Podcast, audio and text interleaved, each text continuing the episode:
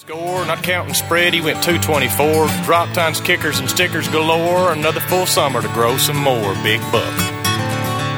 All summer long was a nervous wreck, riding back roads with my rubberneck, looking for signs he was still around, and spending my money just leasing ground for Big Buck.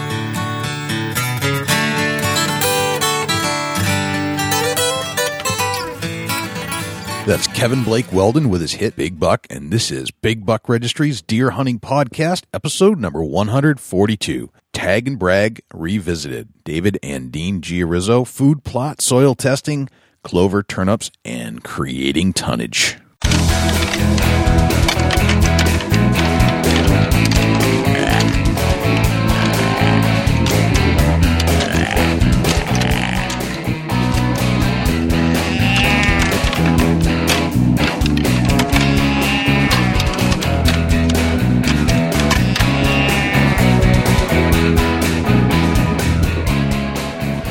The Big Buck Registry is a virtual museum of hunting stories. We preserve a piece of Americana by interviewing and recording hunters about their hunts and experiences from across the country. And who knows, maybe we'll learn a thing or two along the way that'll help us take our hunt to the next level. This is Chad Eubanks with Bone Buster Outdoors. You're tuned into my favorite deer hunting podcast, Big Buck Registry. This is Michael Pitts with Realtree. I'm the inspiration for everything Michael Waddell has become. You're tuning in to the most mediocre podcast on iTunes, the Big Buck Registry's Deer Hunting Podcast. Hi, this is Sean Lefkoe with Heartland Bowhunter. Hey, this is Michael Hunsucker with Heartland Bowhunter. And you're listening to my favorite podcast on iTunes, the Big, Big Buck, Buck Registry's Registry's Big Buck, podcast. podcast. Hey, what's up, everybody? This is Jay Scott. Thanks for tuning into the Big Buck Registry's Big Buck Deer Hunting Podcast. It's always a pleasure to have your ear for an hour, and uh, I'm sure you're eager to hear what we have to say today with uh, anywhere from the deer news to the guest of the day and the interview we've got set for you today. So, what's happening in Ohio in the Big Buck studios? Ah, man, I'm a little sore tonight, Jay. I've been uh, working out, trying to get ready for turkey season. Just really trying to get my body tuned back up and get a little healthier in life here. That's awesome, man. I, I your, your pythons are starting to kind of get ripped up. I'm, I'm, uh, I'm impressed, to say the least. I've been working hard, man. Four months. Uh, you know, it's just the beginning. If I can, if I can do this for a year, I think that uh, I can I can change my complete uh, look of my body. How about that? There you go. It's you know it That's my goal. Hammer and just keep after it. You've been a- after it four months, and it's because of hunting, just because you want to be able to keep pace with the demands that you Yeah. put on yourself. Yeah, you know, and, and uh, we got a good friend Billy Dahl. That's uh, you know he's he's in a wheelchair and he's working out. Man, it kind of inspired me to get off my dead butt and go do something myself. Gotcha, man.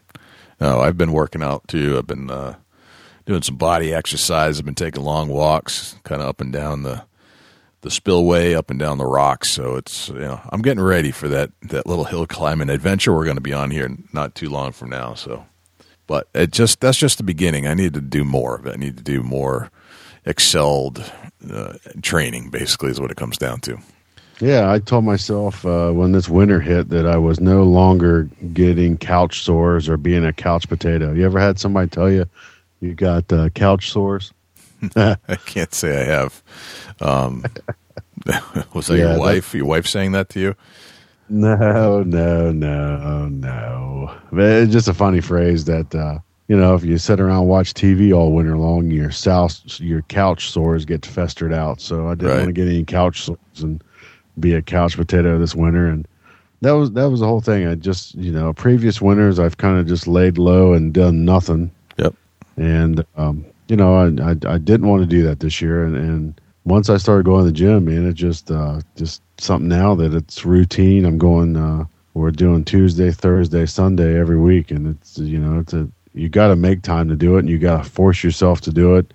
There's days you don't want to do it, and you still need to go. So that that's my whole thing. And as long as I can keep myself motivated to go, I'm going to keep going and, and progressing, and you know I'm showing gains and getting stronger, and you know I feel good. That that that's the whole focal point, I guess, is to feel a lot better, and it seems to be working so far. Right, right. Awesome, man. Very cool. Very, very cool. So, on our, our uh, quest to kind of revisit some of the people we've talked to over the last couple years, um, we're staying with that theme today. We're going to be talking to David and Dean Giarrizzo from Tag and Brag in just a few minutes. And uh, we talked to them a couple years ago, just kind of like we did the Heartland Bowhunter guys.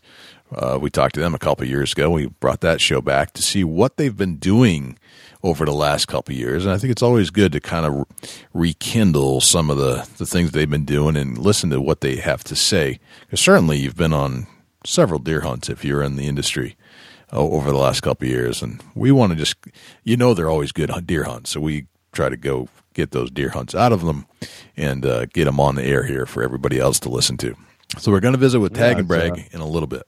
Go ahead. Sorry. It's amazing the the advancements that uh, somebody makes in a couple years. You know, just uh, just talking with Tag and Brag, you can tell that they're they're a little more serious now, and you know they still like to cut up and have a good time. I mean, that, that's uh, it's part of their their personality is you know have some fun and and that's what kind of life's about is not be so serious all the time and and break it up with some fun but uh, them guys are, are doing great things, and uh, what a great podcast we got coming on the show here today, Jay. Absolutely. Well, before we get there, we should turn over the show to Jim Keller for the deer news. Let's do it. The deer news this week is sponsored by the Eurohanger. You don't have to spend big bucks to hang your big buck. Get yourself a Eurohanger. Facebook.com forward slash Eurohanger, E U R O H A N G E R. For the Big Buck Registry, this is Jim Keller with the Deer News. Our first story this week Federal land ownership in question. Aside from all the other controversial topics in the presidential race, one issue all people who hunt and fish should understand are the varying candidates' beliefs around federal land ownership. The candidates vary in their beliefs as to whether the federal government should be allowed to own land or instead pass it back to state ownership. Some believe that federal land ownership just adds to big government and limits control of these assets by the states, and therefore the people. Rules for access to and public use of government land varies significantly from state to state, especially when comparing western states to eastern states. Some state laws are much more restrictive to public land use than federal laws. At the federal level, Park Service is falling behind $300 million annually, and the federal government has a backlog of 20 billion in costs. At the state level, taking over these responsibilities could be too much for state budgets and force the sale of lands and historic landmarks to private ownership. Federal management of these lands has historically been handled poorly, often due to an indecisive Congress, especially when it comes to timber and mining management and income potential. Some states have handled timber and mining management better than others. The state's inability to manage these resources can significantly impact a state's ability to hold these lands long term. We suggest each listener fully research their candidate's position on federal land ownership, as it is not necessarily drawn down party lines. For additional information, please check out Field and Stream's website, outdoorhub.com, backcountryhunters.org, or our show notes for this episode on bigbuckregistry.com. QDMA provides recommended practices for hunters in CWD zones.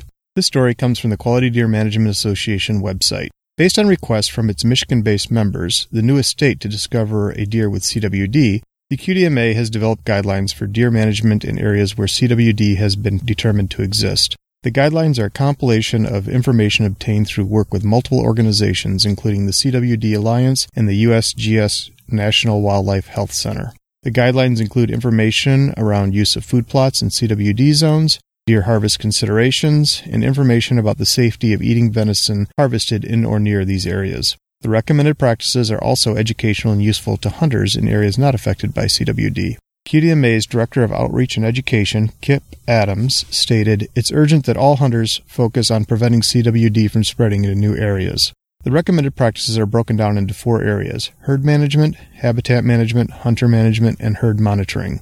The guidelines are free and can be downloaded from the QDMA's free download page on their website at qdma.com. New Hampshire considering changes to hunting seasons and rules. New Hampshire's wildlife season rules are reviewed every two years and are subject to the state's rulemaking process. For 2016, reducing the number of moose permits, changes to deer seasons in some hunting units, and extending the fall turkey season are just a few of the changes being considered.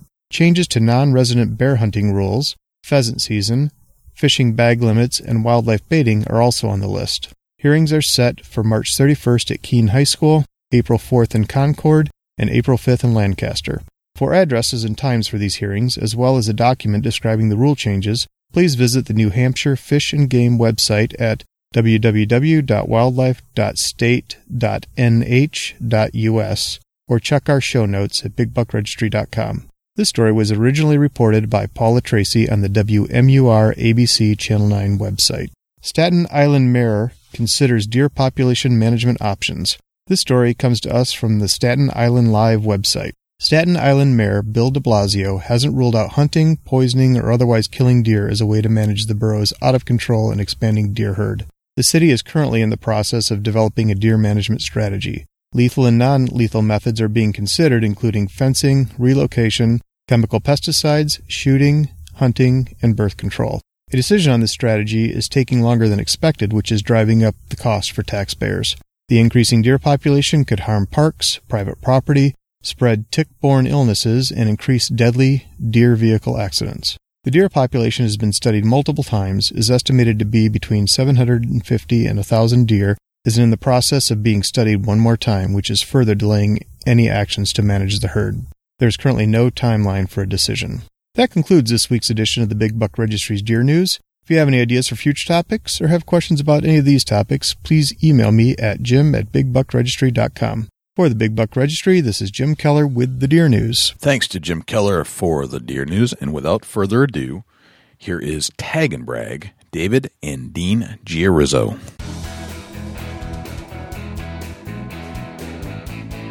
David and Dean, welcome to the Big Buck Registry's Big Buck Deer Hunting Podcast. What's happening, my friends?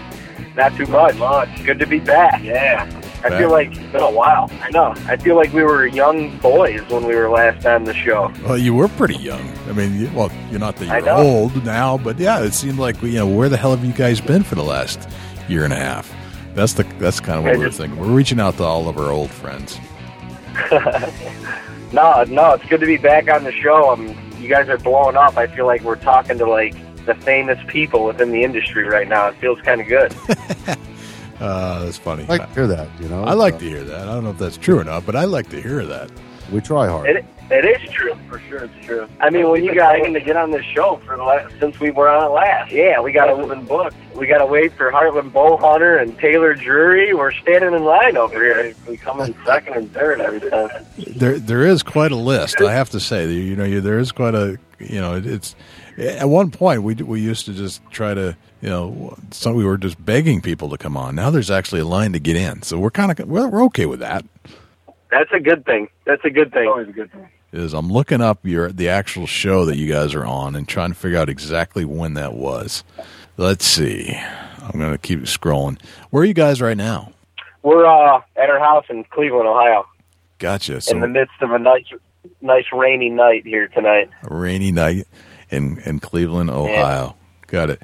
And Yeah, you were, you guys were on episode. Wow, I didn't realize it was that long ago. Episode 57, back in July Wow. J- July 26, 2014. Phew. Man, almost two years ago. We were young bucks.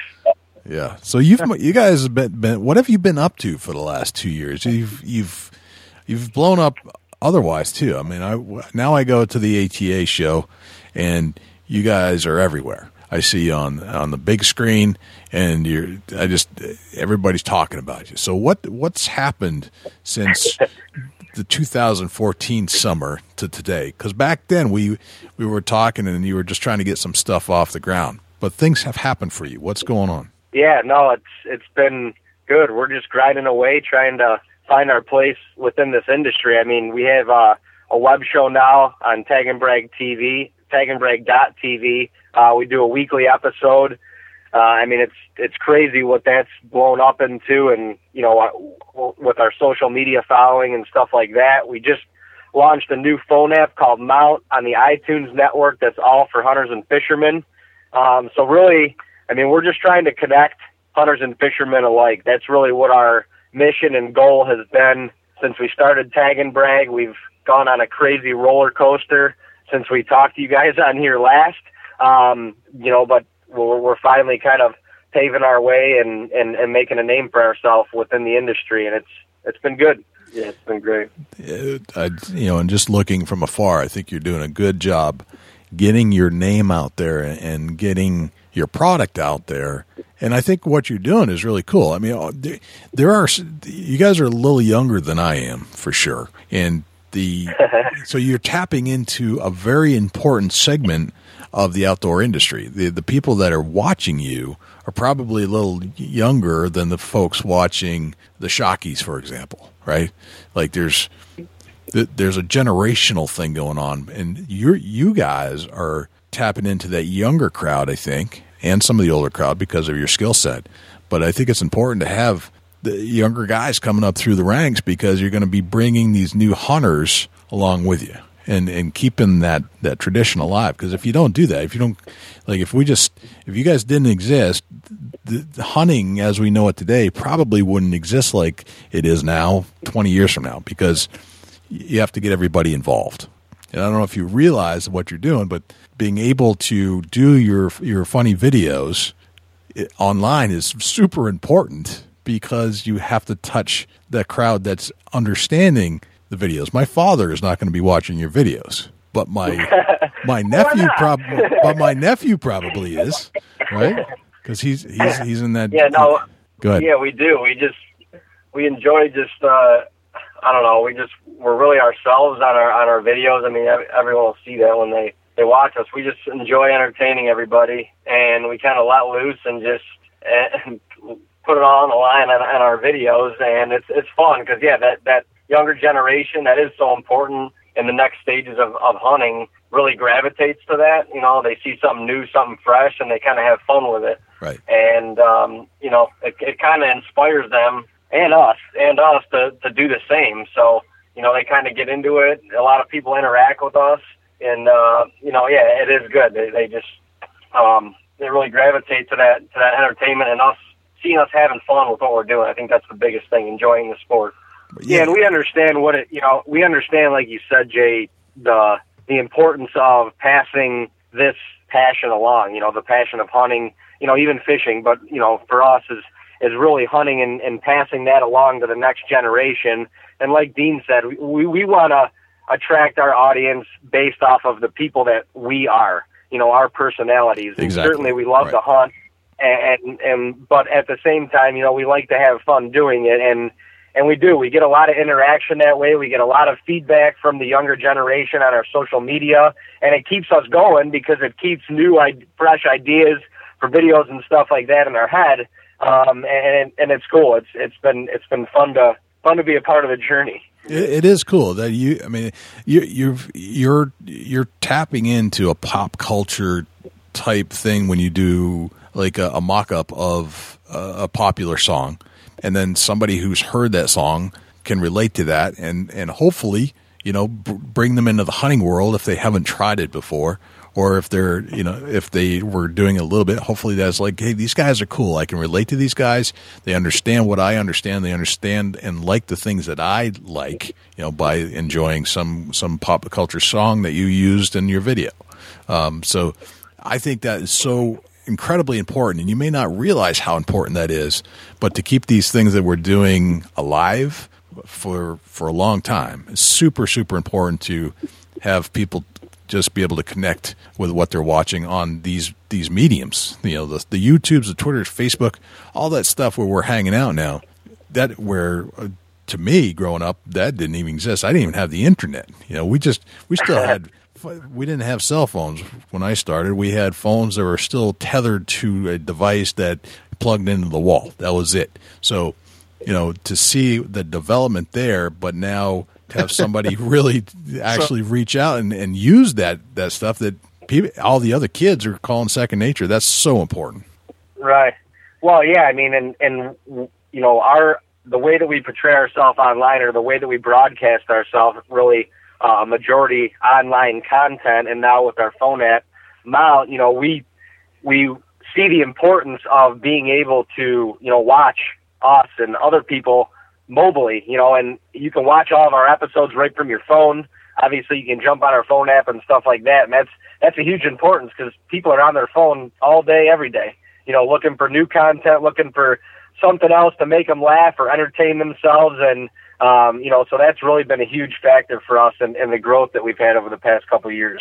Yeah, it's, it's great job. Keep keep doing what you're doing. Keep keep putting out that stuff that is uh, that the younger crowd can relate to. I think it's just it's super super important to the the well being of the hunting industry. Period. So awesome. Keep keep doing that. You guys are from Ohio, but you hunt in New York, and obviously Yep. still hunt in in Ohio some. But let- let's talk about New York a little bit. You've been, I think, when I first talked to you, you were out. Uh, it was middle of the summer, so you were working on some some food plots, I believe. Let's let's talk more about food plots. See, and this is a great time of year to talk about that kind of thing because as the as the winter ends and as as spring begins, the first thing that's on my mind, and for I think lots of people who have farms to to cultivate, uh, specifically for the game management, land management for the deer herd, is that you got to get ready for this stuff. Uh, this is great to have Dusty on on this conversation because he is he's in the middle of the the farmland there. He understands this stuff like it's the back of his hand. So, what what are you guys doing right now to prepare for the fall deer season at your farm in New York? Well, it's nice. We actually uh, we actually just got a, a new tractor. We've been using you know neighbors and friends' equipment the past couple of years, really teaching ourselves. Um, you know, putting in these plots and improving them, making them bigger. Um, and up in New York, with even here in Ohio, we're like literally in the snow belt, and we usually have snow for the next month. yeah, up in New York, Right. so we're kind of lucky this year. It's, it's been pretty mild. Um, but we are um, we're going to be getting up there and really just starting to turn some of our turn some of our plots. We got a couple that really right now we're going to be putting in our clover and some of the clover that we kind of improve improve some of the clover that we put in in the in the fall. Um, that's that's our main thing. I mean, even if we get another snow here, um, some of our small plots, what we'll even do is just frost seed it. You can broadcast a seed right over it, and even if it freezes again, you know those seeds will germinate and and hopefully get established before everything else does in the spring.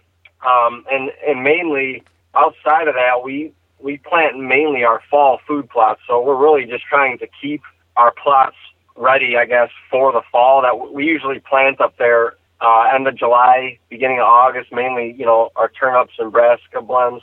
Um, and it's it's nice this year because most of our plots we did so well with last year. They're already going to be and, and having a tractor now this year uh, readily available. They're already going to be prepared throughout the the uh, summer and, and spring for us. Last year we were spraying everything down. Our grass was real tall. We had to brush hog it, plow it all over. Um, so this year we're gonna we're gonna be spending a lot of time just keeping you know keeping the dirt good um, and and like I said keeping our clover plots good so there's food there all summer long. And then when we're ready to put our our uh, turnips and stuff in late July or early uh, August, we'll be ready to go.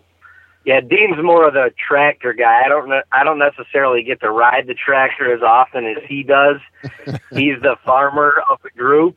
So what I do right now is they give me the chainsaw and I just go buck wild in the woods.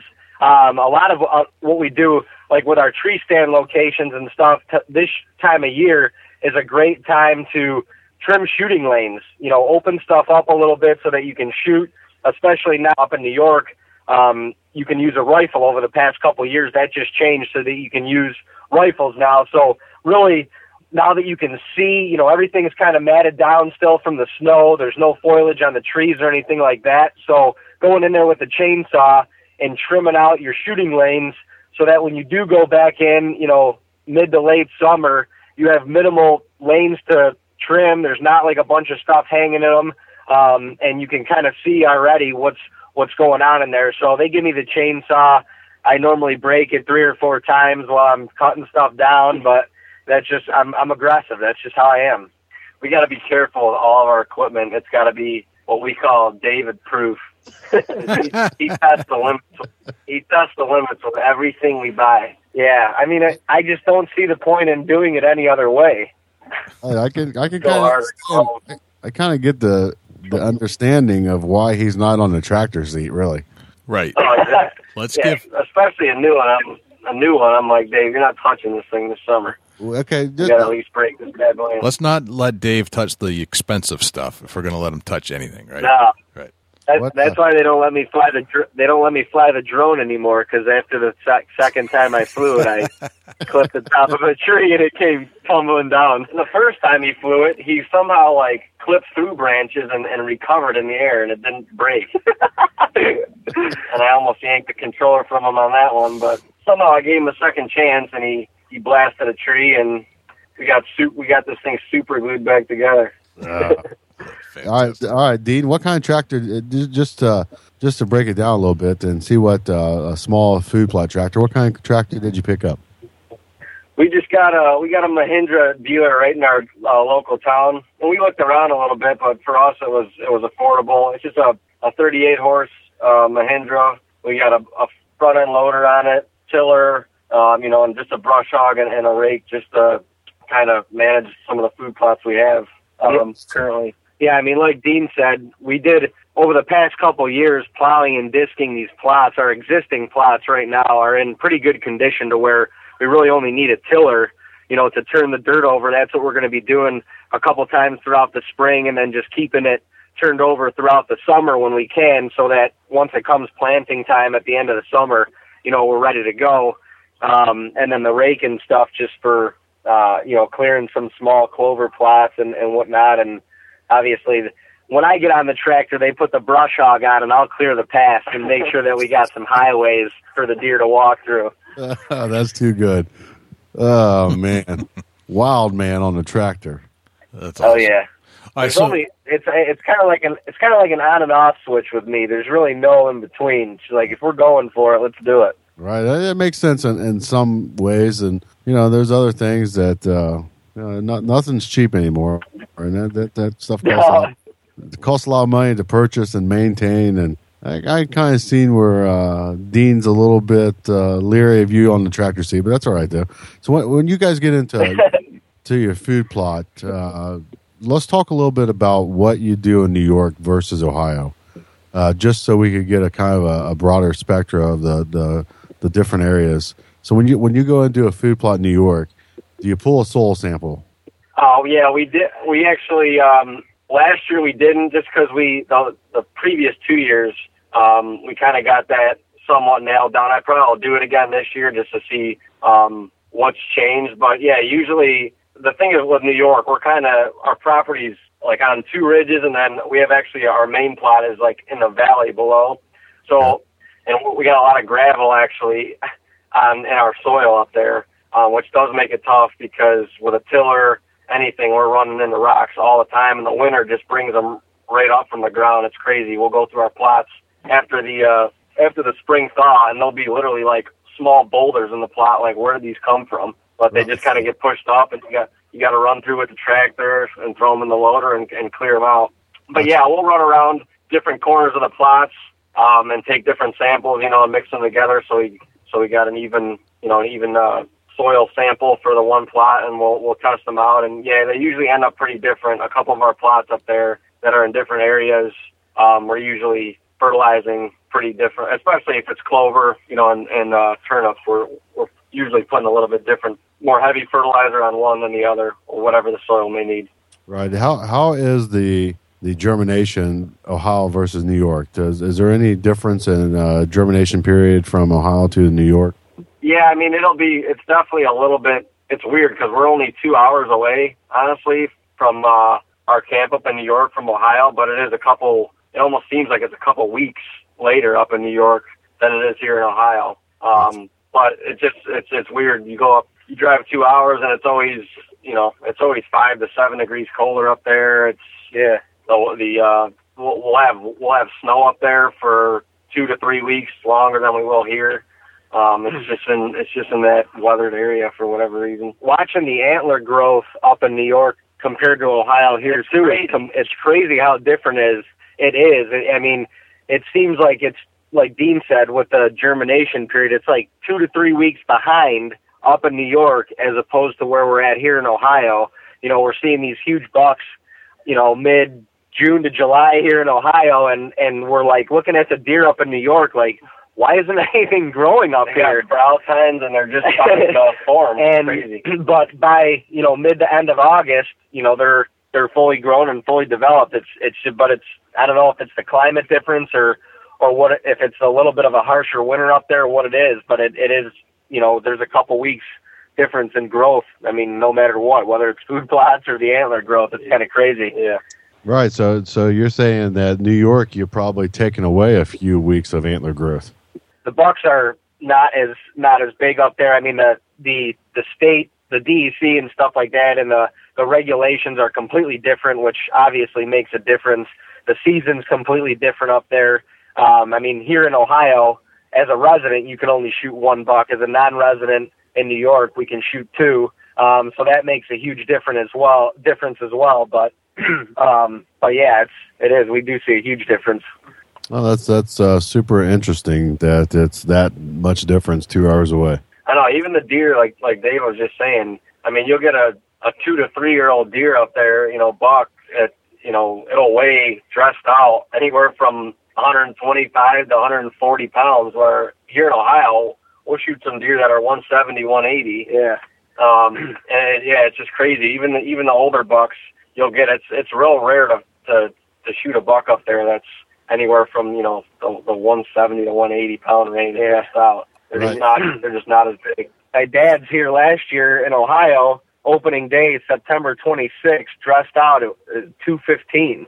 I mean, just, and they're at their peak weight then. Right. But Right, they're at their peak weight at that point, or at least getting to their peak weight at that point. So it's a little bit different because the season starts later up there, but still, it's crazy.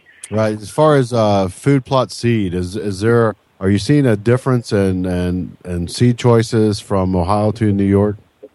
Um, I mean, we're honestly we're just starting to to get into that. We actually the the last couple of years, honestly, we've stuck with clover and and turnips, and actually the um we sparked us doing clover up in up in New York because our couple clover plots here in Ohio have just are unbelievable. Right. Um, but this year we we actually just got hooked up with uh, horny buck seed this year, and we're gonna be we're gonna be experimenting doing a couple different uh, seed blends, which I'm actually pretty excited about trying a couple a couple new things out, which we haven't done yet. So Yeah. Shout out to Doug Kostrov and, and uh, shout out to Jay for introducing you guys. yeah, yeah. Dougie Fresh hooked it up. We're pretty excited. yeah, I'm pumped. Uh, Dougie Fresh. Ready to grow. Fresh.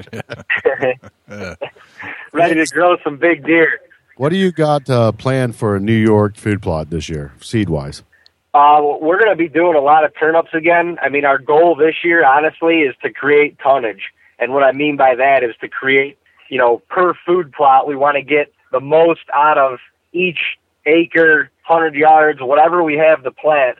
We want to create the, mo- the most spoilage we can. I mean, I want these deer, like, literally walking through there, being able to eat looking up. I want to only see the tops of their ears when they're eat, walking through these fields. No, but I mean that's kind of our goal this year is really to create you know as much tonnage as possible. I mean we don't have a ton of land up there that we plant. We re- realistically plant maybe a total of ten acres, and I mean that might be a stretch. We're going to try and expand on that this year. You know, but some of the places that we're expanding on are in the hardwoods, and they're most likely going to be clover plots and stuff. But the deer up there, especially late season when that snow hits, the turnips are just on fire. It's insane. I mean, we'll have 20 to 30 deer in a five acre food plot, which is, I mean, is unheard of up there, literally, you know, unheard of. So that's really when our food plots are maximized. I mean, they, they, they crush the turnips, the, the, uh, the foliage, the leaves of the turnips in early October and even, you know, through mid October. Once the rut hits, you know, the food is kind of secondary to them, but then we really take advantage of the late season up there because of the harsh winters. And as soon as that snow hits, I mean, they are digging at those bulbs like crazy. It's, it's insane and it's cool to watch.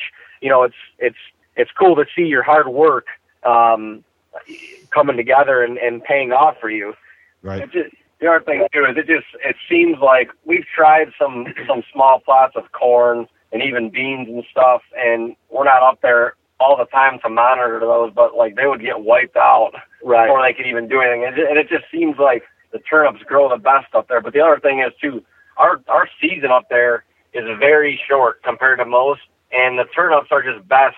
I mean, the deer will hit them throughout the whole season for us. You know, they'll they'll hit the leaves and everything, you know, early season, and then uh, like Dave was saying, the bulbs and the snow, the snow hits. But it's literally October 1st until mid December, and we're done up there. And it's it's a six what is it, six week bow season and Yeah. a four week rifle season. So it's not like Ohio where you can plan on that mid to end December and January food source, you know, like a like a standing corn or standing soybean. Um, you know, it's not worth it for us to put that stuff up there because one, our our plots are small, and two, the deer are hitting that stuff mainly like you know when the snow hits after after the season up there. Right. So, uh, what what do- what do you got planned seed wise here in Ohio? Well, like Dave said, we're working on right now. We're we're working on two leases we're trying to get. So we haven't started any. We haven't really started any plots yet, which we will if we can land a couple of these. Um, we have a couple that we're trying to get that are like 12 that have opportunities for 10 to 12 acre fields, which I would love to put. I, I definitely want to do turnips again in that if we could, but I definitely want to put in um, some soybean if possible because you do have to have a decent amount of that because the deer will wipe them out clean. But I just I just love that food source in the late season. The deer hit it so hard, and it can be so effective um, in, in the late season here in Ohio, which we spend a lot of time in the rut up in New York just because the season's so short. We honestly don't get a lot of rut time here in Ohio, so we spend a lot of time in the late season here. So it's, it would be nice to have uh, a food source like that here. Yeah, for sure, no doubt about it. When you guys go in uh, to do your your planning, do you, do you guys do any no till or, or are you all just uh, broadcast seeding? How how are you planning?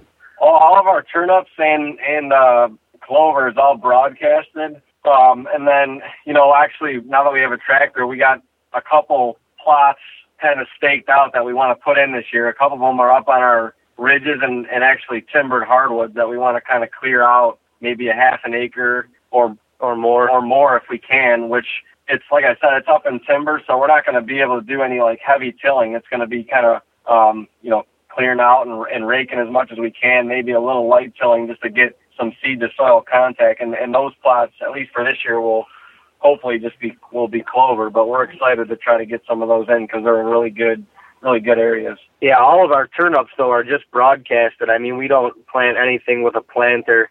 Dean's got the the ratio and the uh bin down out of his little broadcasting bag that he has, and he walks along. And I, I mean, it it does like we you we overseed it a little bit just because we are broadcasting it. Um, but if the soil, you know, if the if the field's prepared prepared right, you know, you're getting good soil to seed contact. Um, I mean, we've had some great success with just broadcasting, at, at least the turnips anyway. Yeah, the seeds are so small with the with the uh, turnips. I mean, they if they hit the dirt and you get a decent rain after, they're they're going to go. Gotcha. Okay, yeah. Are you uh, once you go out there and broadcast your seed? Do you do any follow up uh, with a, with a drag or anything to cover them?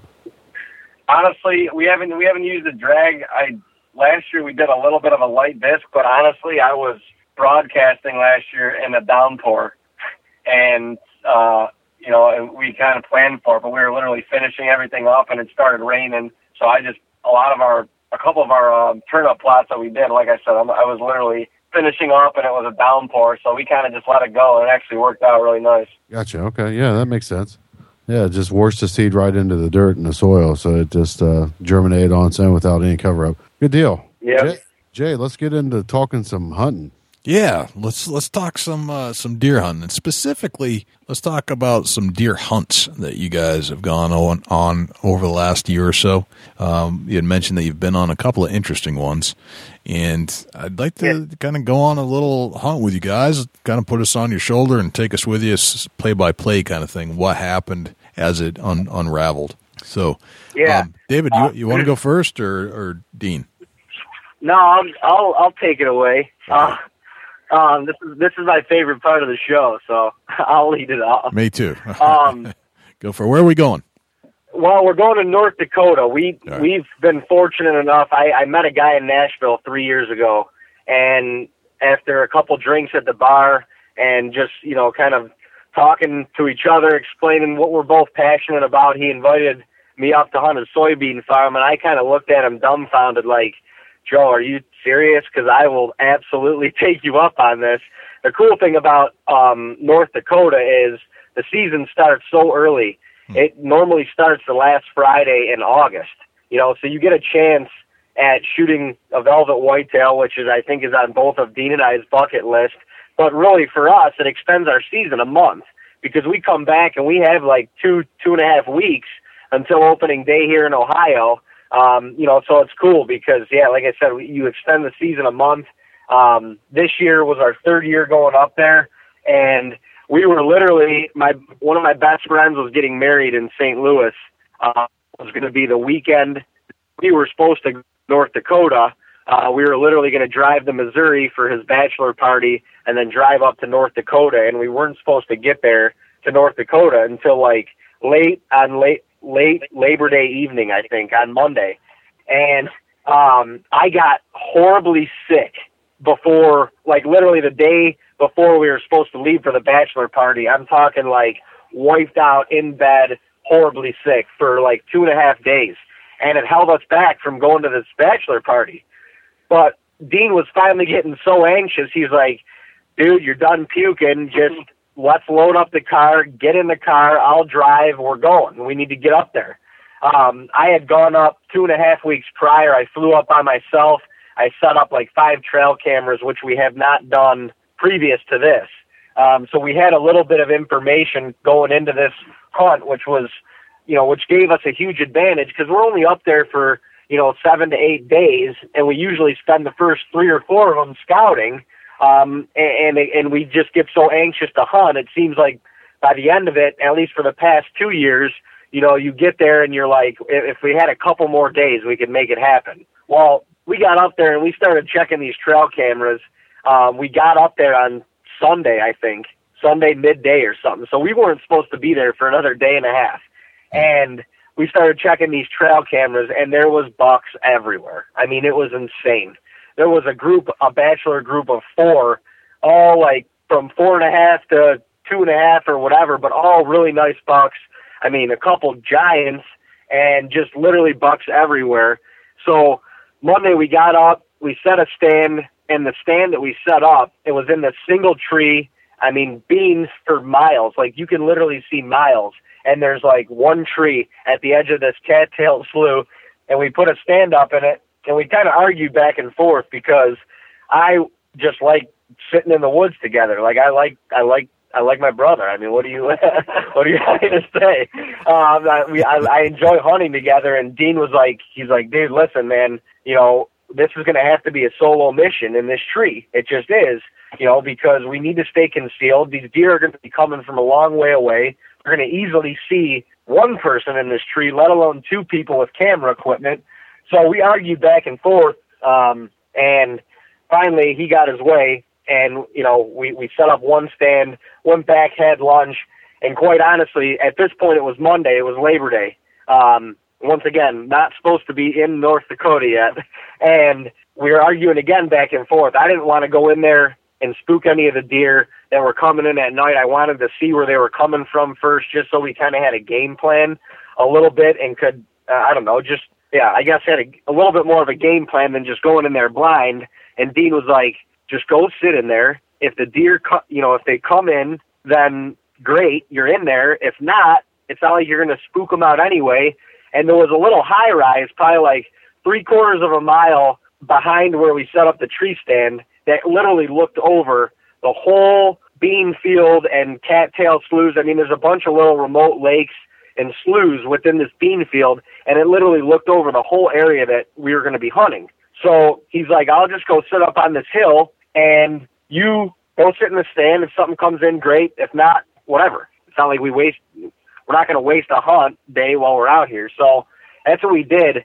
And literally 25 minutes before I turned around, and this buck, which Dean had already previously seen coming out of this cattail slough, was walking the edge of these trees, which were behind me, in this on the edge of the beams and the cattail slough literally coming on a string right to my tree. And it was one of the bigger 10 points of the group of four bucks that we had seen on trail camera.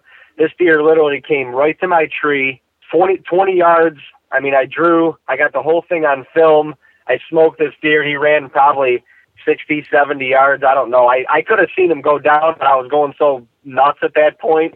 I didn't, I wasn't even paying attention. Um, but my biggest buck to date, I think he's, he scored like mid 140s, uh, which didn't really matter to me, but it, it, it was what it was. Uh, I mean, we were going absolutely nuts and didn't know what to do with ourselves at that point. It was the first day that we were there. We weren't even supposed to be there yet and we already had a 10 point on the ground. he must, he literally had to have just shed his velvet, so he was hard horned at this point, and he was by himself. The other, the other three bucks were nowhere to be seen. Um, and so, I mean, we celebrated like crazy in the middle of the bean field, uh, that night, celebrated when we got back to the lodge.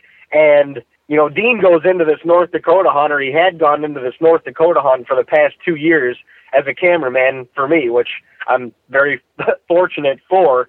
Um, but now we literally had seven days to stay there and try and shoot another one. So we the next day we went and got a tag and and it was Dean's turn. And meanwhile, he watched this whole thing unfold from three quarters of a mile away through a spotting scope, which was even more insane. Uh, I mean, the phone call that we had, that we, the phone call exchange that we had in the tree, we got both on film, which was pretty cool because we'll put those together for our episode on Tag-N-Brag TV. Um, was I mean was insane. That's it was awesome. nuts. But nice. yeah, nice, nice. Oh, what a great trip. lucky. For, yeah, lucky and fortunate to have Right. that uh, opportunity. And the trip wasn't over. Uh, yeah, that's just the beginning of the trip. That's the best part. So I don't know what happened on the rest of the story, but um, Dean, where are we going? Well, I guess we'll just continue it on that. Uh, uh, this this actually turned out to be the only the only buck I shot this year, so we're gonna stick with this one. All right. No, yeah, we we had the option. I mean, Dave shot his buck, and we were like, all right, we got to either we got to figure out if we either just pack up and head home, you know, Right. get this meat and everything home, or luckily, you know, the the landowner and everything is is great friends with everyone in in the uh, in the town, and and they had a butcher there. They they held all the meat and everything for us in the freezer, so they were like, go get another tag and and keep hunting. Well, I'm like, all right. I, I didn't even. I went there to be a cameraman. I didn't even get to film him shoot the deer. And now all of a sudden I'm hunting. so, and, and meanwhile, like I was up on this high rise just to kind of scout. We were both kind of going in the woods to scout, and I could see, you know, 360 degrees around me. I figured, you know, if we if I spot a buck somewhere working an area, whether it's a mile away, two miles away, we'll be able to go set up on him maybe. But luckily, the one the one we were after came right to Dave's tree. But yeah, I, we hunted throughout the week. It it honestly the deer movement kind of slowed down. I mean, we saw a couple small bucks. We had a lot of bucks on the trail cam. Everything was just middle of the night. It was right in the period where they were losing their velvet, so the bucks were just kind of getting a little funky. Like some of them would disappear for two, three days on the camera. We wouldn't see them. Yeah. And then you know, all of a sudden they'd show up and and uh, their velvet would be gone, and they, they'd be hard horned. It was it was weird. So yeah, I mean, we just honestly we're hunting uh, evenings only, really scouting in the mornings, and finally it got later in the week, um, day six or seven, and it started to get hot. I mean, it was mid 80s, and and it was just it was getting tough. We had a we had a couple different stands set up, um, which David was was able to be in the tree with me filming. Like I said, we saw a couple small bucks, and we were actually hunting one of these giants. Had to be you know six seven year old buck that he was in in velvet all week, and he's he was an awesome buck, huge huge eight point with kickers coming off his G twos, but he just wouldn't. One day we had him on the camera right at last light, right at last light, and and he just wouldn't show after that. Well, finally on the last day, these two other bucks that were with the one Dave with the one Dave shot um, were sporadically showing up on the camera near the stand that he shot his buck in. And the last day, I had my mindset. I'm going on the. I'm going into the stand completely opposite side of the farm. I'm, I want to go hunt this giant buck that we were getting pictures of, even though he wasn't coming anywhere close to daylight. And I kind of convinced Dave to go sit in the stand the first night. Well, he kind of convinced me to try to stand across the road again where he shot his the last night. So I'm like, all right, I go sit in there by myself again because, like I said, the same tree. We're both not getting in there. Well, David ended up sitting in the same spot I was Up on the up on the hill. We were pretty much in the we were in the exact opposite spots that we were with with Dave's hunt. I'm in the tree now, and it was it was awesome. Uh, I'm where the stand is. You're facing this huge lake. I mean, it's got to be a seven, eight, seven to ten acre lake, Yeah, maybe. easily. And that's the deer lay around these lakes. I mean, it's the only cover spots really out there. Everything else is just beans. Hmm. And across this lake, three, four hundred yards away, at probably a half an hour before what legal shooting light, I see both these bucks get up and start feeding. Kind of, they're just slowly feeding around the lake. And the one is a is a nice.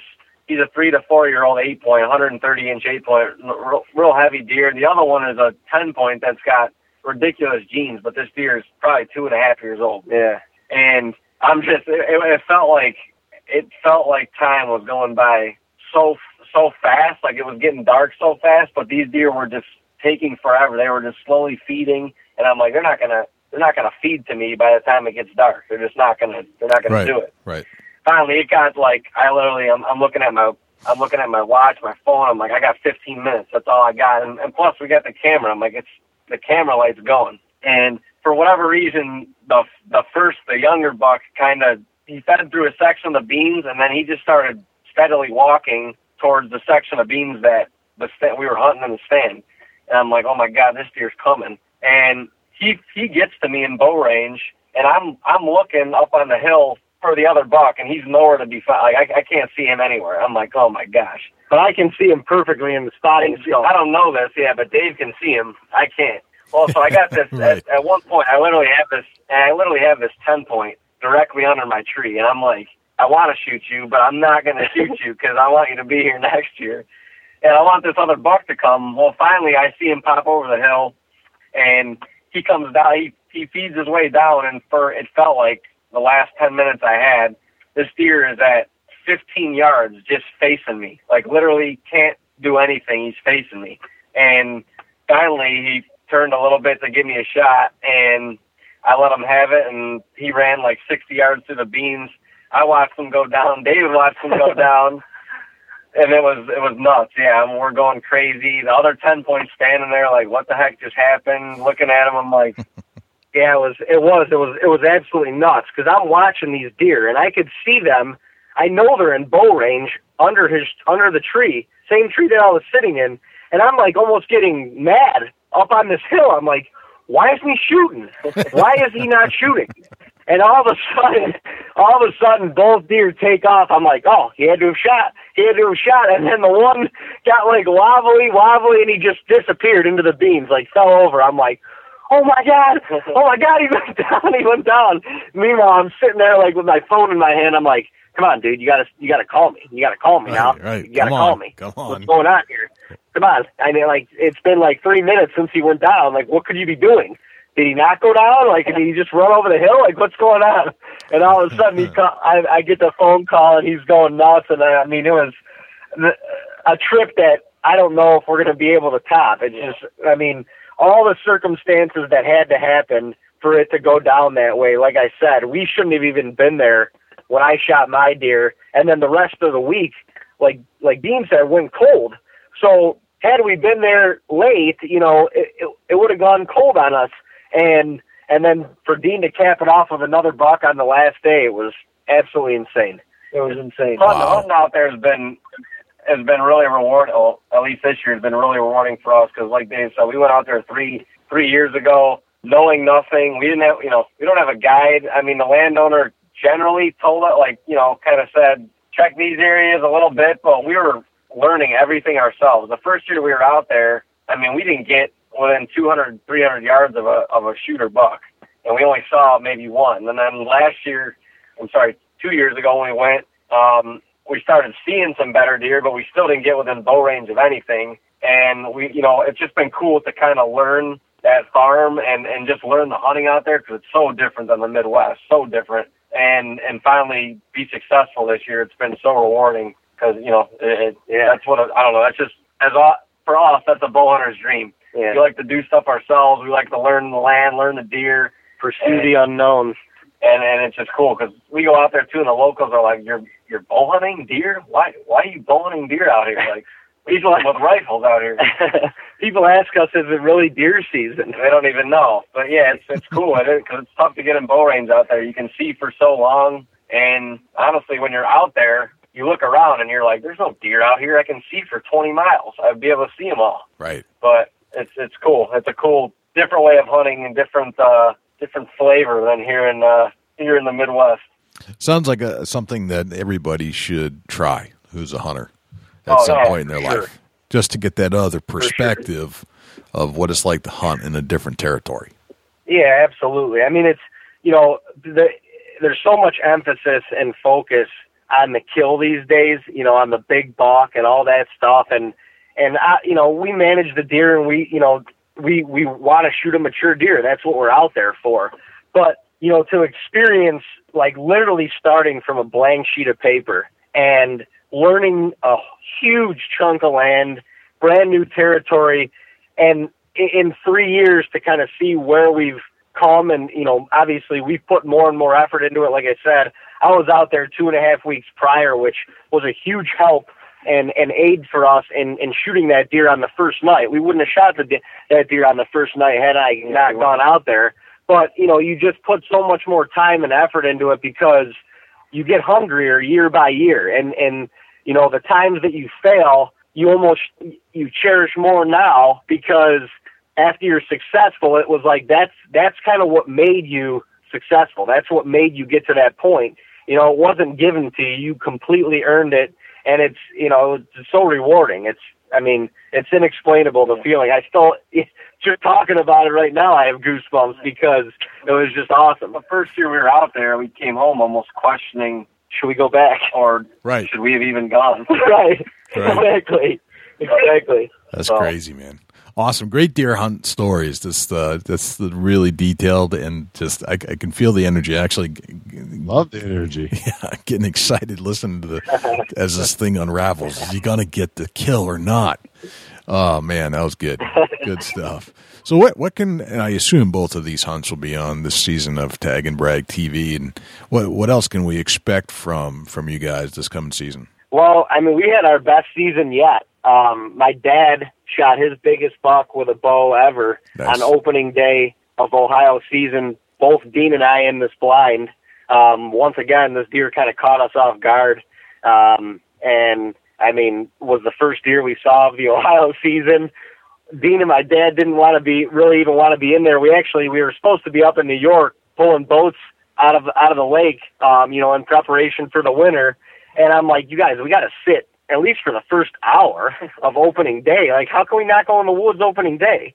And so I drug him into the woods, and the 8:15 came around, and this buck. I mean, number one buck that we had on uh, right by my dad's house, actually, um, on our trail cameras and stuff throughout the summer back there, just came strolling in. I mean, it was it was meant to be. For some reason, it was it was meant to be. So, I mean, we have that. Um, I shot uh, I shot a, a really nice eight point up in New York in the middle of the rut after ten days of hunting, um, and really uh, kind of a slow rut up there. My dad got another nice buck up in New York um, during the middle of the rut, and then we had a really crazy hunt uh, off of uh, out of a, a redneck blind up there in rifle season. This buck that we were cu- hunting that we nicknamed uh, Don Henley. It was this ten point. I don't.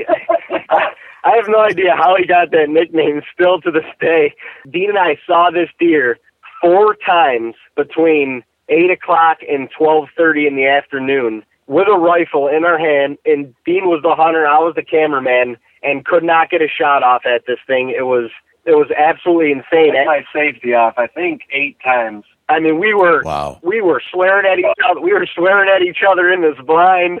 Like I'm like, why rip a shot off at this thing already? Like he's he's taunting us at this point. He's like, well, you didn't have on camera. I mean, we're going back and forth. So that was a crazy hunt. Uh, uh, that that'll certainly be an entertaining one. One of the non-kills that'll be entertaining for sure. The nice thing is that, that we're, we're hunting the the redneck we were overlooking. It- It's a thick bottom, so this buck was just he kept cruising through there, and I just you know he never came out into like a plot thing, so we would see flashes of him, and he, we literally had split seconds to try to pull a shot off, and it just never could get the camera, the deer stopped, and the gun on at, at the same time. But the cool thing is, is we're kind of building a story with the deer. He's very local to our our farm up there, and and I think he's only a three year old. He's got a ton of potential. David actually found one of his sheds uh, last weekend. Yeah. We're going to go up and try to try to find the other one, but he's got a lot of potential to really blow up this year. Um, so we're looking forward to watching him. Hopefully, hopefully we'll we'll seal the deal with him next Yeah. year, and and we'll be happy that Happier. that one of the eight times I had the safety off, I didn't rip a shot at him. Because if it was me with the gun, I would have ripped a Oh, shot at thank, him. thank God I had the gun. 'Cause like David is aggressive with our equipment, he's aggressive with his trigger finger, and I, I, I'm, you would have had lead slung at him for sure. I'm a very, I'm a very ethical hunter, but I do seize my opportunities. That's awesome. Oh man. All right, guys. So we're I've got ten rapid fire questions for for each of you, and Love it. I want to. And I didn't. I didn't prep you on this because I, I think they're better off the cuff. So let's uh let's start off with with David. Um, and we'll. I'd like to hear your answer on uh, each person answer the same question and see Okay. see see how they are. But um, I'll alternate them so that the guy that gets to think about it a little bit more uh, can't on the next question, just to keep it fair between you two. All right. So, um, of all the hunting tips that are out there, and you've heard millions over your lifetime, what's the number one hunting tip uh, of all time for you? Oh my gosh. Got to pick one. You can't kill him on the couch. You can't kill him on the couch. I'm I'm a I'm an advocate of that. And sometimes, like Dean said, I'm a little too aggressive. But I just I I especially in the rut, you got to be in there. You got to be in the woods. You can't kill him on the couch. Yep, I love that one. Excellent. All right, Dean. See, this is funny because I'm going to go with almost the opposite here. Okay. Da- David's an aggressive guy. What's what's during the rut? I, I I agree with 100. percent But my number one tip is if don't spend all your time on a buck that is literally only nocturnal. Like you're getting them on camera between 12 and 2. A lot of people like to do that. You know, even if if it's a giant deer, it's hard not to go hunt that buck. But you know, if you got another nice buck that's coming close to daylight, or you're getting them on trail camera, I like to just you got more of an opportunity to hunt the buck that that you're seeing in daylight. If they're if they're moving in daylight, you're going to get an opportunity at them. At least that's where the chances are. So that's I guess that would be my tip: hunt hunt the daylight bucks, Gotcha. the huntable bucks, the huntable bucks. Good point. Yep. They're Both, all huntable. both very good points. Yep. All right. Moving on to question number two. We all have these things that we probably consider good luck charms, things that we have to have with us at all times while we're hunting, even if they're not really part of the hunt. Uh, we feel naked without them. It drives us insane if we leave in the truck and we're just not going to feel like, or we feel like we're not going to get that uh, opportunity that night or or morning. What's that one thing for you? If you leave it in the truck, it drives you insane. Oh man, um, it's it's probably honestly this is this is stupid. You wouldn't even know, but it's an undershirt I wear. It's just this black undershirt, Mm-hmm. and I literally wear it like under my Under Armour, like under my base layers. But I don't know why. Every time I go in the woods, I have this damn black under this black undershirt on, and whenever I'm going out in the woods, like I make sure it's I, I got it washed, scent free, and for whatever reason, I have other shirts to put on, but that's just the one that's that goes on. I don't know it. why. That's your lucky it doesn't work. It lucky definitely shirt. Doesn't, definitely doesn't work. it doesn't work. It doesn't work. It doesn't work. That's The- the greatest part about That's it. Sure. The lucky shirt that doesn't work. That's the best part about the shirt. Wears it every time, never works. Probably should change that up this year. What about them five day hunts you guys will go on without no washers or anything? I bet that thing. You better watch the smell on that dude. Oh, that thing's getting rank on those days. Oh, like out in North Dakota and stuff, like when it's 80 degrees, well, it's, it's tough out there anyway. We, honestly, we got to be very prepared because we don't have a washer and dryer. Right. We're always hanging our stuff up. Like as soon as we get out, get it in the sun, get it hung up. I mean, that's like Cook it. Cook it, yeah. Cook the Well, the sun only out of thing you it. could do that. at least help yourself out. But best thing you do, is just hunt the wind. I don't care how bad you smell. If you hunt the wind, you should be good. Yeah. Yeah, right on. Gotcha. All right, very good. Uh, let's see. Uh, was that Dean's answer or David's answer? That was That was Dean's. Dean's. All right, David. What do you got? Well, some people say that I was born with war paint on, so if I'm in the woods and I get into the stand and my face is not painted up, I'm freaking out. I just got to have the war paint on. I feel like a Wheaton Warbird with that stuff on. Like I could kill anything. Like I'm part of the woods. Like I'm a Native American, and I just I love it. I I gotta have it. Gotta have it. All right, that's a good one. Okay, um, growing up or even today, uh, we all have these favorite hunting books that we often turn to for inspiration or just because they're entertaining.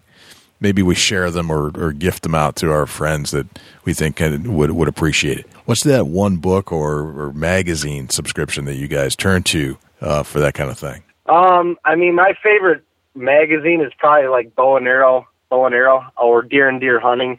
Um, I mean, there's a lot of good, just quality information articles in there. So that would probably be mine. I'm book reading. I'm more of like kind of like a motivational guy. I read a lot of business books and like motivational type books and stuff like that. I'm not. I, I don't, never really got into like the the hunting books. I probably should.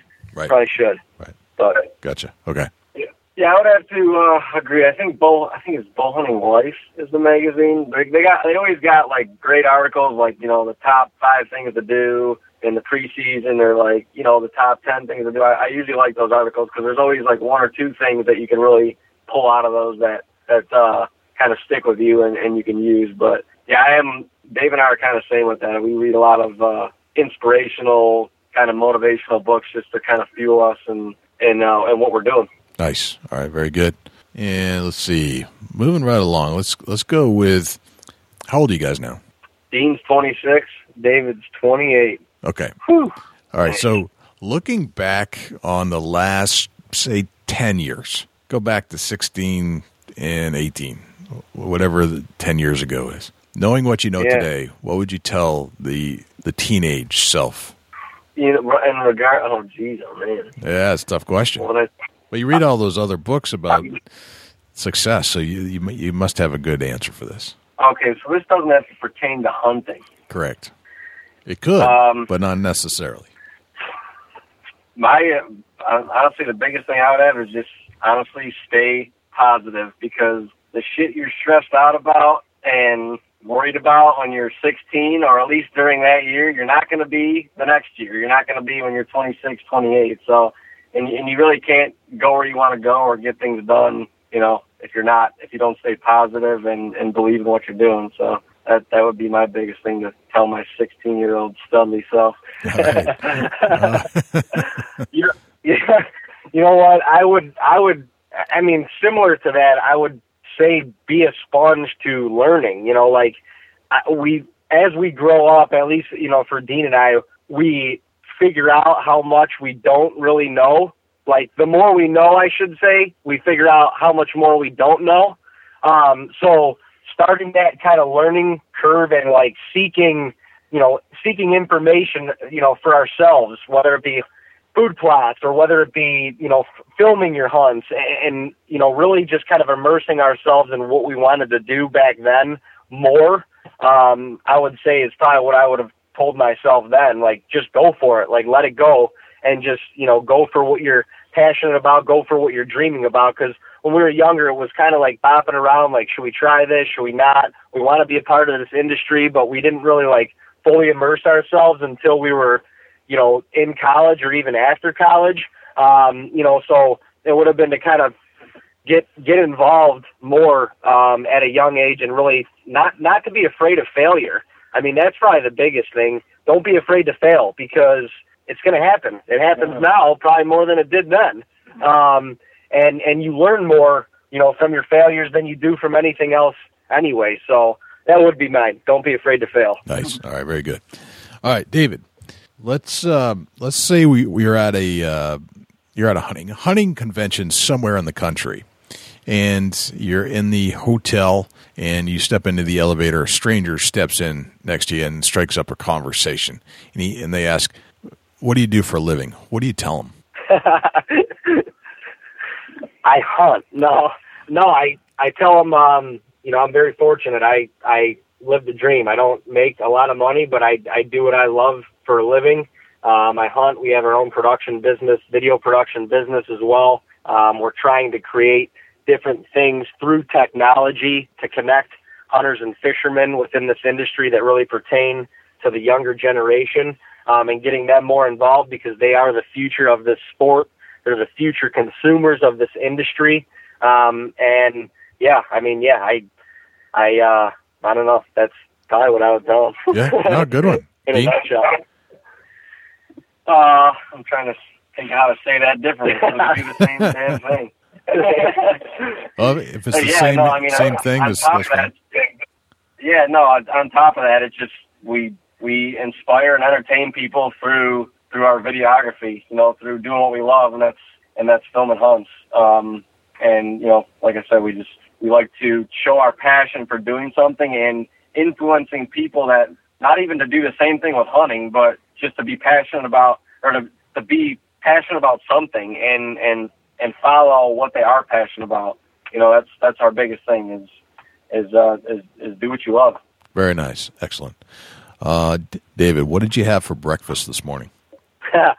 I had uh, two eggs over easy and a couple pieces of toasted bread with some cheese in the middle. that was pretty bomb. Sounds pretty delicious. All right, D- Dean, what'd you have for Yeah. breakfast? Well, we we uh, cooked breakfast together, so I, So you had the I same thing. You had the same thing.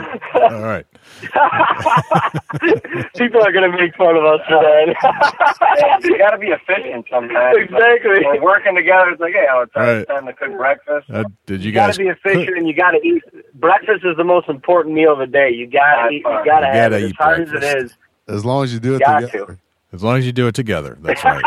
you got to do it together. Yeah. Now, who did the cooking, or did you share in the the the task? No, we actually both cooked our own. Our own. Our own, our own of the same breakfast. that's funny. Oh, that's funny. Oh wow, you had the same thing to eat. and You, you cooked your own breakfast. That's that's funny. There's not enough room on the skillet for four pieces of Right. bread and eggs, so Right. I'm just like, you know, Dave, when you're done, just leave it all out, you know, and I'm gonna, I'm gonna fry mine up. Oh, that's awesome. I'm going to do the same thing because that looks pretty good. Very nice. Okay, Dean, you get your own billboard. It's blank canvas. You can put anything in the world on it that you want to put on it. What does it say? oh man, that is just tough. It's on the fly. Dude, you'd, you'd put your face on it for sure. I'd probably put, yeah, I'd probably, No doubt his face would be on me there. in like a suit with some shade, like some nice pair of shades on, and then it would probably just say "Tag and Brag TV." Do it. I like it. David, what would you put? Um, I'm gonna put. I'm gonna slap our our new uh, Stone App logo on there, and it's just gonna say "Mount Everything." Yeah, nice. Love it. with a link. Click it somehow. Right. Touch it. Touch it. Nice. Big uh what do they call those those big square dots these days? The uh Q, QR code. Oh, the big Q- big QR code Yeah, code. the QR code. Right. Exactly. Giant one. If you could hold your phone up to that thing, just like driving down the freeway, Right. ching, Right. That would be excellent. it's All right. right on there. David, who Dave, if I say the word successful to you, who's the first person that pops in your into your head and why? Uh, probably my dad, just because he's a he's an entrepreneur himself. He we've had a family business, or he's been in a family business for three generations, and kind of broke off that. Completely started his own new thing in the auto body industry, which was the which was what our family business was in. But now he has um, six stores throughout the country. Um, he's got a patent, like two different patents within his floor plan, and it's just watching his business grow um, and, and him taking a risk and kind of breaking away from the family business and starting his own thing. I mean, it just that that drives me in itself, you know, and and says that you know myself and, and Dean can do it too. Um, you know, be a part of. I mean, he's completely changing the auto body industry, which is is crazy, um, and it's it's cool to watch. It's it's uh, it's very motivating. I'm lucky. We're lu- we're lucky you know, to have a to have a role model like that for sure. So you both have the same I would, uh, answers? Well, yeah, I would, but on top of that too, I would, would say my grandpa too, because he's just he's been a um ran a bit ran the family business, you know, his whole life too. He's been he's been an entrepreneur, and I would just say he's successful because he loves what he does so much. He's he's still working today. He will not stop. He's 78 years old. 78 years old. He will not stop. Like literally, when the sun comes up in the morning, and he's he's coming home at night, and he will not stop. And he just he forms relationships with people so well, and I think that's just why he's successful because he's so happy doing what he's doing and working. That's he's just you can't got take success written all over him. yeah, you can't take it away from him. He's he's, he's truly doing what he loves. Yeah.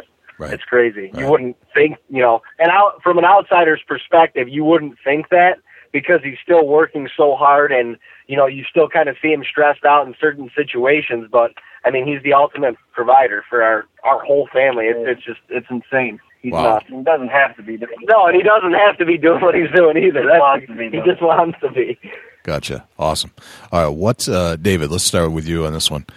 What's a typical non-hunting day in the life look like for you? Like from when you get up to when you go to bed. Wow. Um, man, non-hunting day. So this is kind of like a weekend. Um, get up, have some coffee, probably a little breakfast, hang out. I got a, um, I got a cho- uh, chocolate lab. I got a black lab, Great Dane mix. So I like to go outside and have a little bit of fun with him. Um, I mean, I'm a, I, I love being outside, walking in the woods, whatever. Now I'm actually coaching high school baseball for my old high school team. Um, so that's kind of that's taken up a lot of time this spring. We're just getting into you know hardcore practices right now and games and stuff like that. So there'd probably be a little bit of that. I'm a big advocate of of working out and staying, trying to stay as healthy as I can. I, I need to get a workout in for kind of that release. Um, I got a very competitive mindset, so whether it be playing basketball, lifting weights, just you know running on the treadmill or biking, whatever, um, I got to get that release in on a daily basis for sure.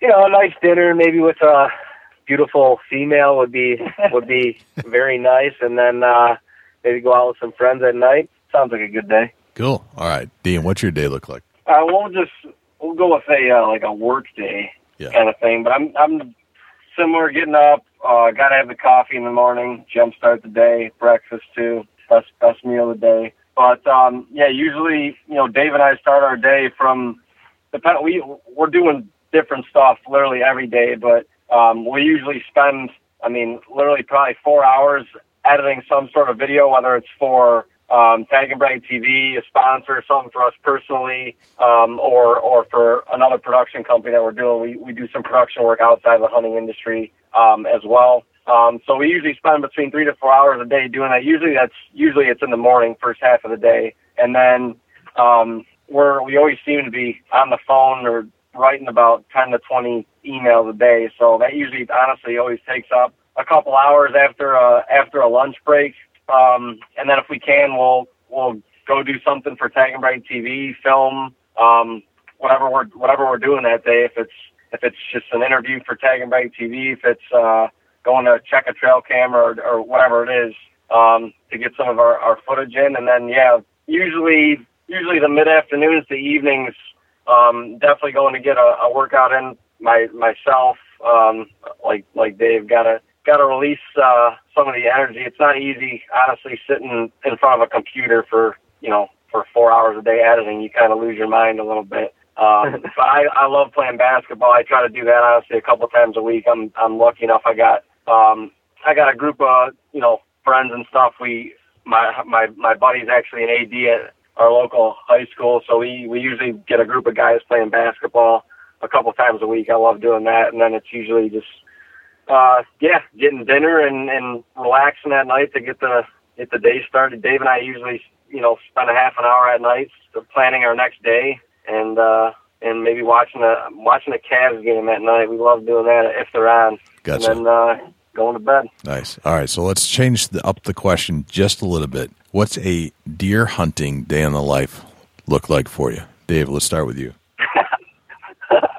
hilarious. Um, so, I mean, I'm I love hunting in the mornings, especially once the rut comes around. So up early, getting the coffee in. I mean, when when it's deer season in the morning, I am fired up. Like even if I'm dead beat tired, I am in the house. I'm singing.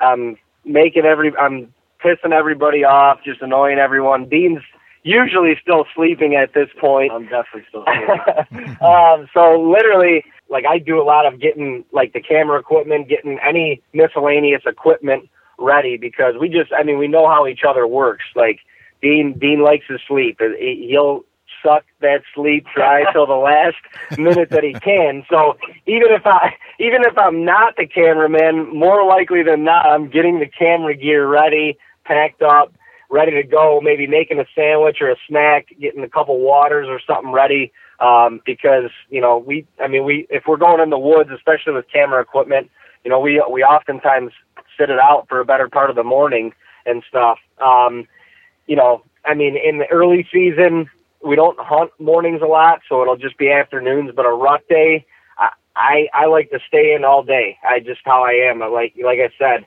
before, you know, you can't kill them on the couch. You know, so being inside just kind of drives me stir crazy. So a lot of times we'll be sitting from daylight to dark.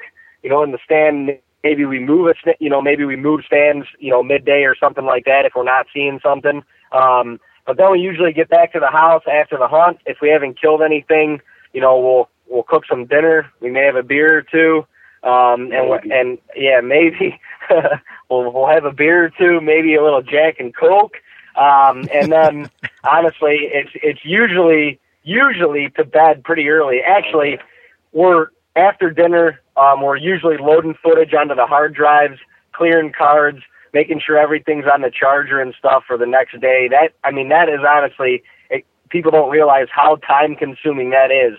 That's a couple hours worth of work after the hunt, just loading footage, making sure it's organized. I mean, we are very organized with our footage and stuff on all of our hard drives. Like Jay, you could come take our hard drive. I could say go find a hunt from, you know, November fifteenth, two thousand and fifteen or whatever, and you could easily, you know, find it. So we make sure we're very organized with that. Um, and then, yeah, it's usually to bed fairly early. I mean, at that point, it's usually eleven, twelve o'clock, and we got about four and a half hours in the in the rack before we got to get up and do it again. So.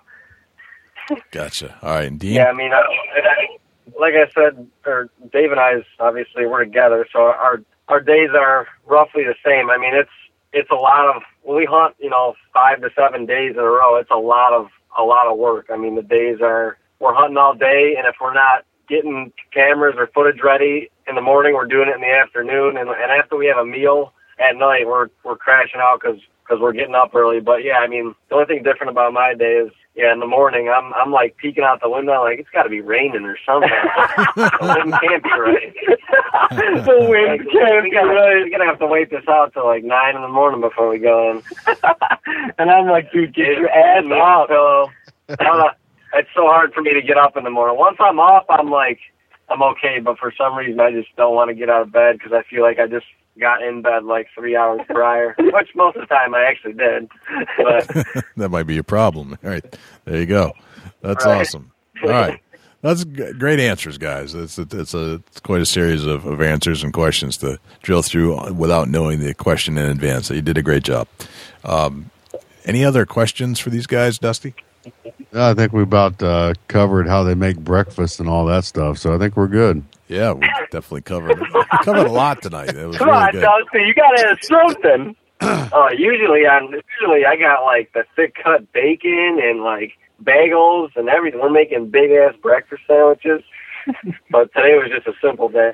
Simple day. It was kind of like a Monday, but it was a Wednesday. Right. That's awesome. So, where can we find more information about the things you guys are up to, as far as like your your Facebook links, Twitter, YouTube? What are the website addresses and links we should go look at if we want more information? Yeah. So the first and first and foremost, www.tagnbrag.tv. Tagnbrag.tv. We do a weekly episode every Thursday. It comes out. So tomorrow, get on there and check it out. Um, that's that's where we where we promote really a lot. I mean, we promote all of our content everywhere, but that's where it you can see it first, more or less. Um, our phone app on the iTunes store called Mount. If you search Tag and Brag with a space in between the tag N and the N and the brag, um, you'll get our our phone app on the iTunes store. We'd love for you to get on there, check it out, post your pictures. I mean, we're trying to get as many people on there as we can. So tell your friends, the more people, the better it is. The more interaction that's going to be on there, the better pictures that are going to be on there. Um, and we just we have a lot of cool things coming with that. We're going to have video involved soon. We're going to have an Android piece. that we're going to be developing soon. So a lot of cool upcoming things with that. Um, on Instagram, search Team Tag and Brag on Instagram, and that's probably where we interact the most. I think the younger generation now with you know, it's kind of weaned off of Facebook a little bit, and Instagram is kind of where it's at. I mean, we're posting multiple times a day. Yeah, and the link for the phone app is right on our homepage on on Instagram. On Instagram also. as well. Um, and then Facebook, it's just uh, Tag and Brag. Search Tag and Brag, and you can find us on Facebook. We launch or we air all of our episodes on Facebook as well. They don't air till the weekend, um, you know, after that Thursday, but we do air each of our episodes on Facebook.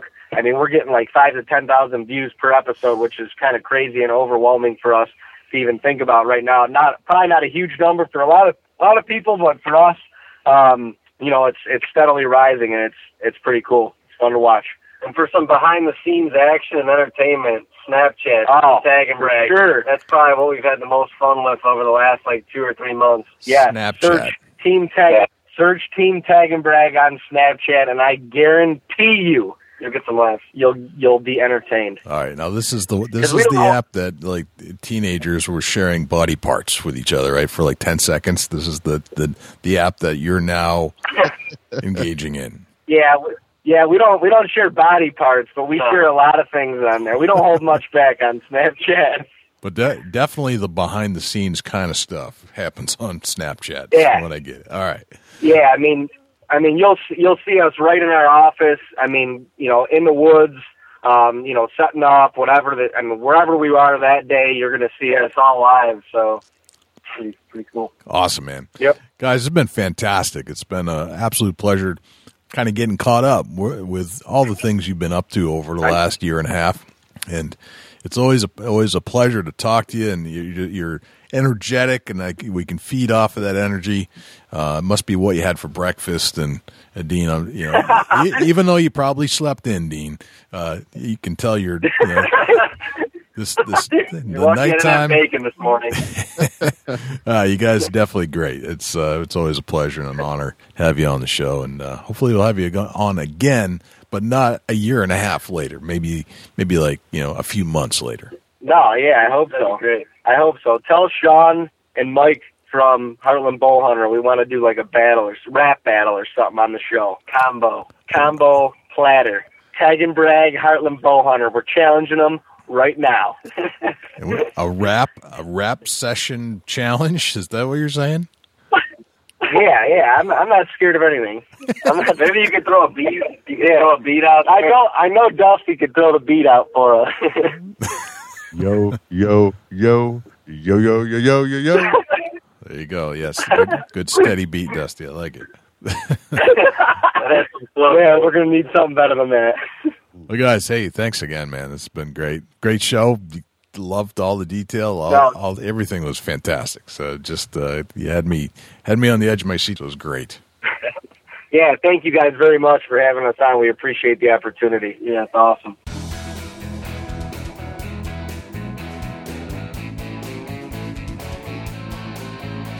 I dare say, Dusty, that we've watched a progression here in the skill set of a hunter, or hunters in this case.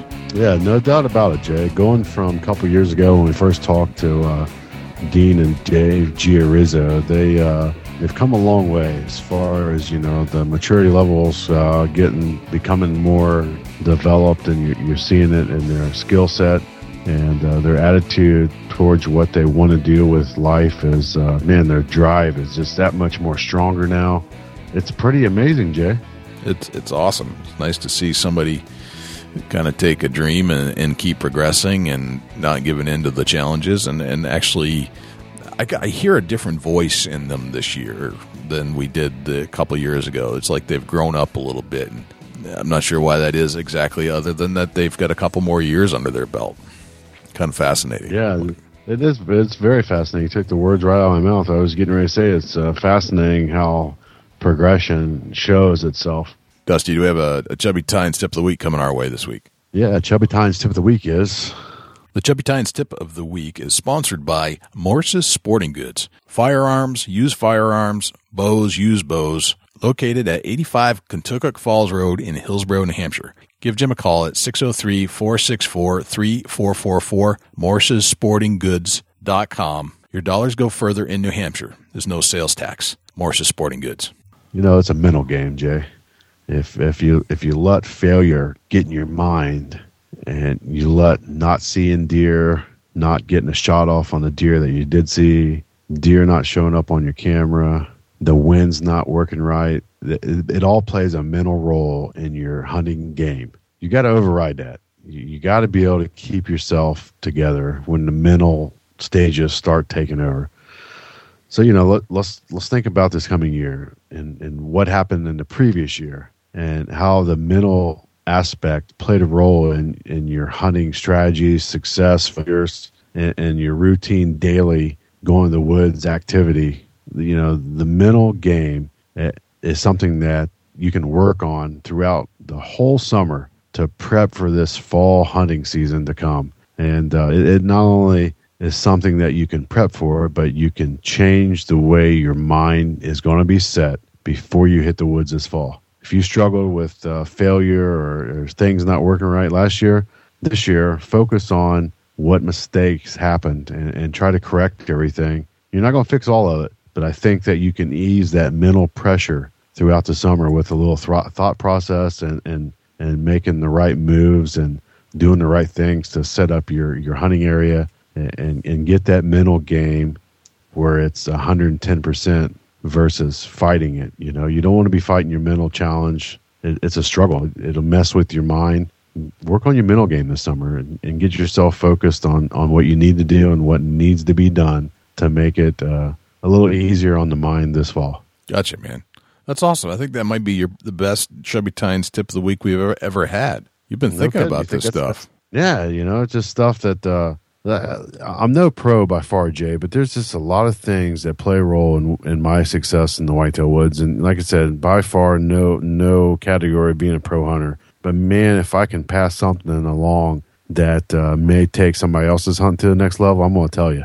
That's awesome, man. I, I, like it when you when you go deep, deep in the head. That's good, and that's uh, that's awesome. Thanks for uh, thanks for putting that together. Thanks to uh, Jim Morris over at Morse's Sporting Goods for sponsoring the Chubby Tines tip of the week. Man, this has been a fantastic show. It's always good to hear from Tag-N-Brag.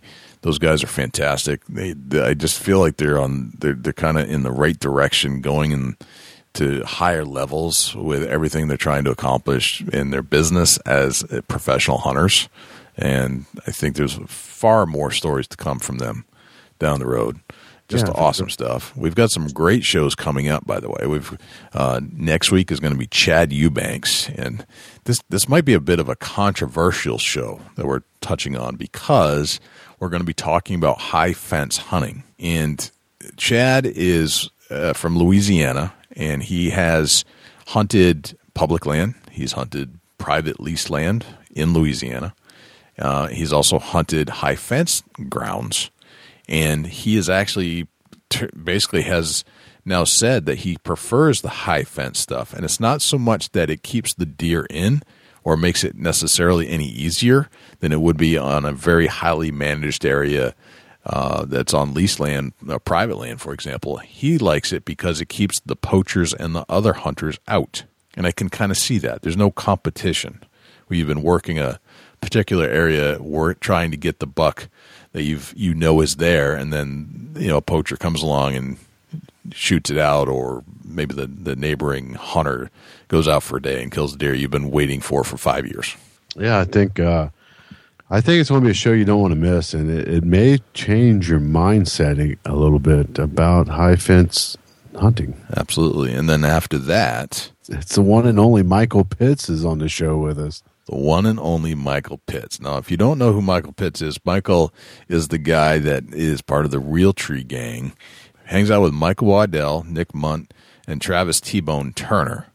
And he's been basically given the assignment to to um, heckle them in a sense by interviewing them about all their little uh, idiosyncrasies that Michael thinks is funny. So we've got Michael coming up, and he's been on some other podcasts just recently, but he did a very interesting video with the at the ATA with these guys, just absolutely hilarious videos. So we've got Michael Pitts coming up. So that's what's uh, that's what's on the headline for the next couple shows. And Dusty, where can we find you when you're not hanging out in the Big Buck Podcast Studios with me? I tell you what, you're going to find me more often live on the Big Buck Registry on Facebook. That's for sure. That's But true. Look, look me up, facebook.com forward slash chubby tines outdoors. You can shoot me an email right here, dusty at bigbuckregistry.com. And uh, if you want to get a little more into my personal life and uh, you're on Instagram, shoot me over a follow at Chasing Antler. Jay, where can the people reach out to you when you're not on the mic? Well, you can. Uh, and, and by the way, I did see your live video that you did the other day on Facebook. It was very good. We were talking about the Eurohanger, and you showed everybody your podcast studio. So I thought that was neat. But yes, you're absolutely right. We are going to be doing some more live video feeds for our Facebook uh, account because we can do that now. I guess it's brand new as of like December, and nobody knew about it for a few months. So this is like brand brand new to compete with Periscope and those things. Now with our audience where all of our fans hang out, the quarter of a million fans, now we can go live with them wherever we are, wherever we might be hanging out near maybe it's a in the woods, maybe it's hunting, maybe it's in the studios, maybe it's at a show where there's 200 beautiful, you know, 150 inch plus bucks hanging on the wall. So it's going to be just an epic addition to our already very strong Facebook page. So I'm looking forward to that. But if you'd like to reach out to me, I'm jay at bigbuckregistry.com. That's my email address. Facebook, very simple, facebook.com forward slash big buck registry. If you'd like to submit a buck to that page, all you have to do is go to bigbuckregistry.com forward slash my buck. We're also on Twitter, twitter.com forward slash big buck registry. We're on Instagram, which is bigbuckregistry.com forward slash Instagram. Please, if you're using an Apple device, please uh, go and do a review for this show. We need the feedback. I don't care if it's a three star, four star, five star, whatever it is. I want to hear from you because that's the only way we make this show better. We want to make it better for you, the listener. And if uh, you are on an Apple device, please hit the subscribe button so you can get the automatic notifications from us to say that there's a new show available for download for you to listen to uh, every time they come out. Usually it's Saturday morning. In fact, we've been on that schedule for quite a long time. So you just check Saturday morning, or you can have set your phone to notify you. Other than that, uh, if you'd like the show enough where you have a couple extra bucks and you'd like to be a, become a patron of this show, all you have to do is go to bigbuckregistry.com forward slash donate, and you'll see different levels of donations, anywhere from a dollar to a $25 level. And at each level, you'll get a new something like a, a, a coffee mug or a coffee mug and a t shirt, all that kind of thing. So check that out, uh, bigbuckregistry.com forward slash donate. Other than that, man, I think that is a show, and I can't thank you enough for tuning in to the Big Buck Registry's Big Buck Deer Hunting Podcast. I'm Dusty Phillips. And I'm Jay Scott. And this is the Big Buck Registry's Big Buck Deer Hunting Podcast. We'll see you next week. Can't wait.